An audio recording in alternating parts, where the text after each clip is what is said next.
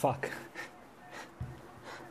No, I wasn't rolling up the sleeves to make me look cooler. Fuck off, no. No.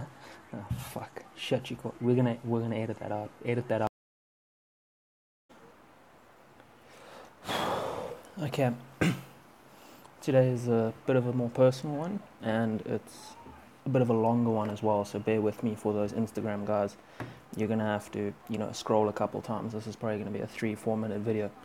Now, I wanted to talk about just the general concept of trying again.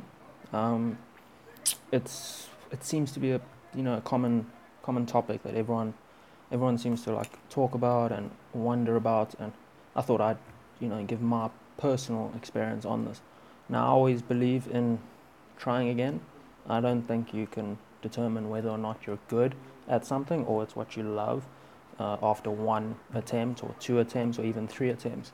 It's more, it's, you know, yes, you might fuck up the first time or the first ten times, but if there's still that, you know, that willingness to still want to do it, even though you've messed up, even that that voice still says, could still work out, that clearly means you might need to just try it one more time, and the only reason you don't is you're a bit nervous and scared and stuff like that, and it's perfectly understandable.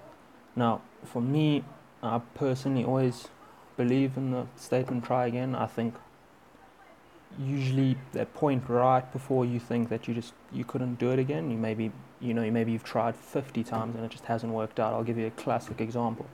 Uh, reaching out to investors. That's probably something here for all the startup guys that have realized is a lot harder than people thought, and there's a lot more rejection. Re- fuck, we just took all the seriousness out of this video.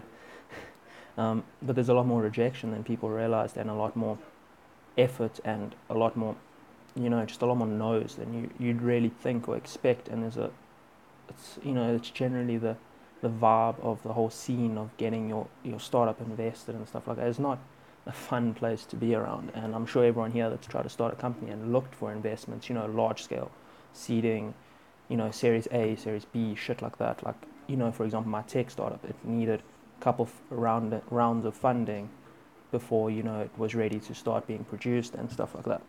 Now, I use this example because in the first, I remember in the first thirty days that I was, you know, trying it out, sending emails, calling people, figuring out who was in the scene. Now, this is when I was very new, so keep in mind that I was going about this the wrong way the whole time, and that obviously affected a lot of it, but we learned and we grew and all of that, and that's all that matters.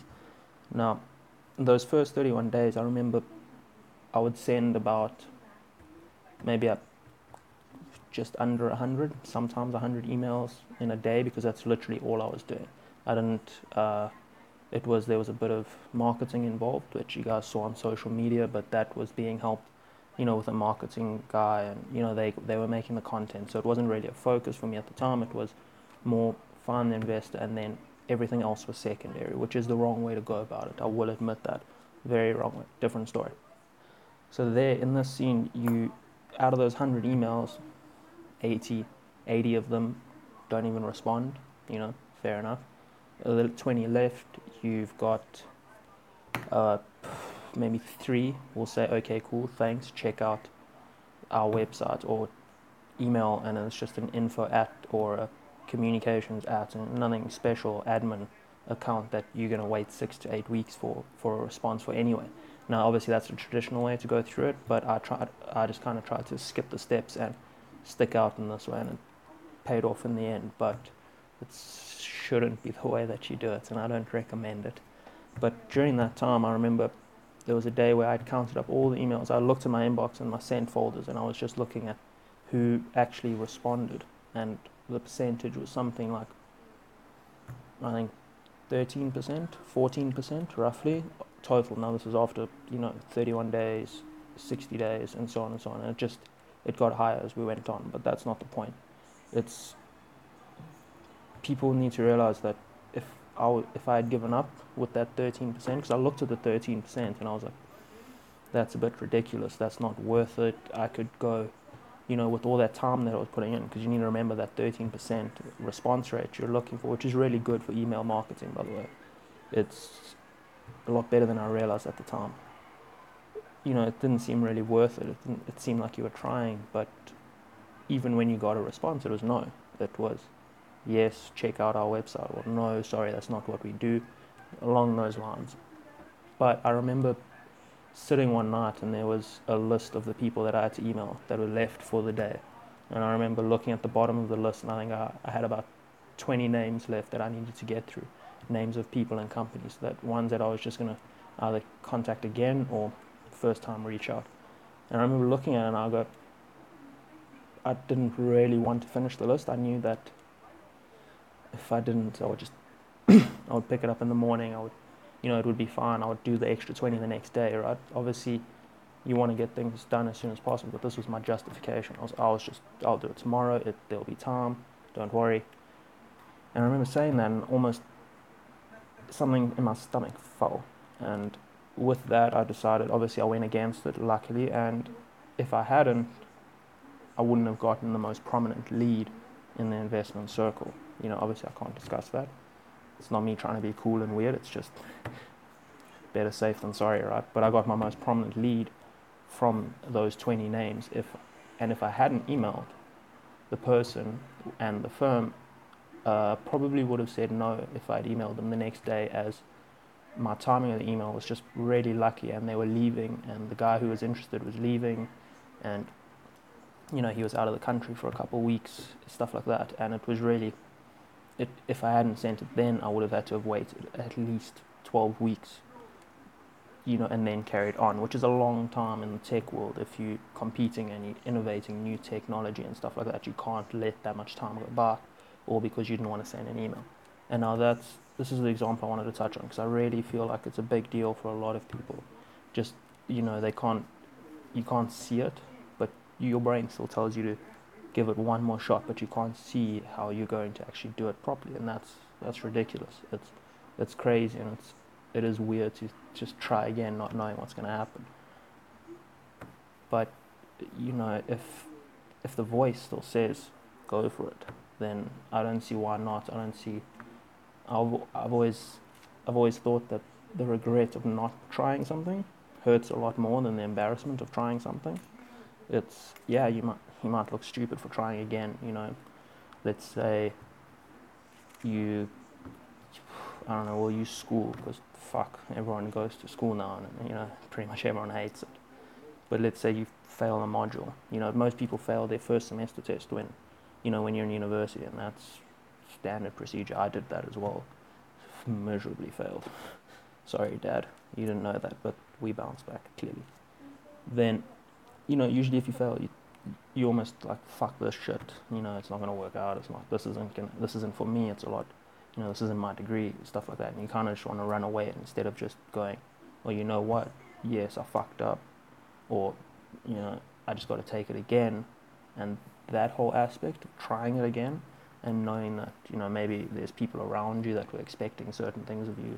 You know, there's, obviously your family aren't expecting you to fail anything. You know, they're just expecting you to go through the years and graduate like you did with high school, not realizing what it's actually like when you get in there, unless they went there themselves.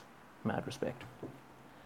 But other than that, it's, I know it's embarrassing to, to just realize that maybe people might go, fucking why are you trying again, but you clearly didn't work out the first couple of times. Maybe you should take a look at something else. And there's a point where you get to that, and it's, you know, you're more delusional than thinking it's going to work out. You know, borderline insanity, think trying the same thing, expecting a different result.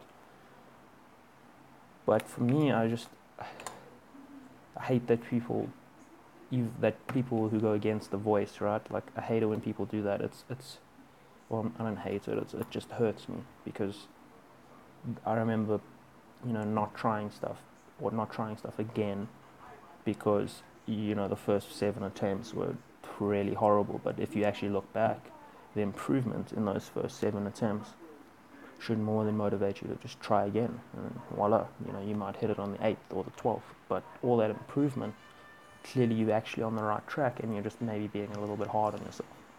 Now, this video has no direction, clearly it's ten minutes of bullshit, but it's probably going to be ripped into an audio anyway for podcasting, so I just wanted to touch on it, because I feel like people don't, yeah, I don't really have an end, a way to end these videos. It's me just sitting at my desk, you know.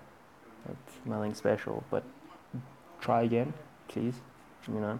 Just what's the worst that can happen? You know, if uh, the worst that can happen, you lose everything, right? That's, people have bounced back from worse, right? People have lost everything and come again. People you admire have done it multiple times that you probably just forget that they did that. It's it's just the regret, right? It it hurts like shit. I can I, I'm sure you guys know that, right? Like I'm sure everyone here reg- has a regret that they can touch on. They may not regret the situation because you've moved on, you accepted, and it's it's all good. But I know there's a lot of things that people go, I would have done that differently, or I would have done it in the first place. And I just, that's that's what really, that's what really sucks. And I really feel really, so sad for anyone that's, you know, not trying shit again because of embarrassment, or because, you know, they think they can't do it because they've only tried it so many times. But I urge you, I just, you know, try again, right? Like, just try one more time. You know, if it doesn't work that time, take a take a step back, look at the improvement. If there was any improvement, try again. You're closer. You might make it this time. If there was no improvement, you know, it's like, it's not, you got to understand, you got to be good at the task, and you'll know you're good at the task because there'll be some form of results that you're on the right track. It's it's not to say that if I just go keep trying, I'm going to be a professional N B A player.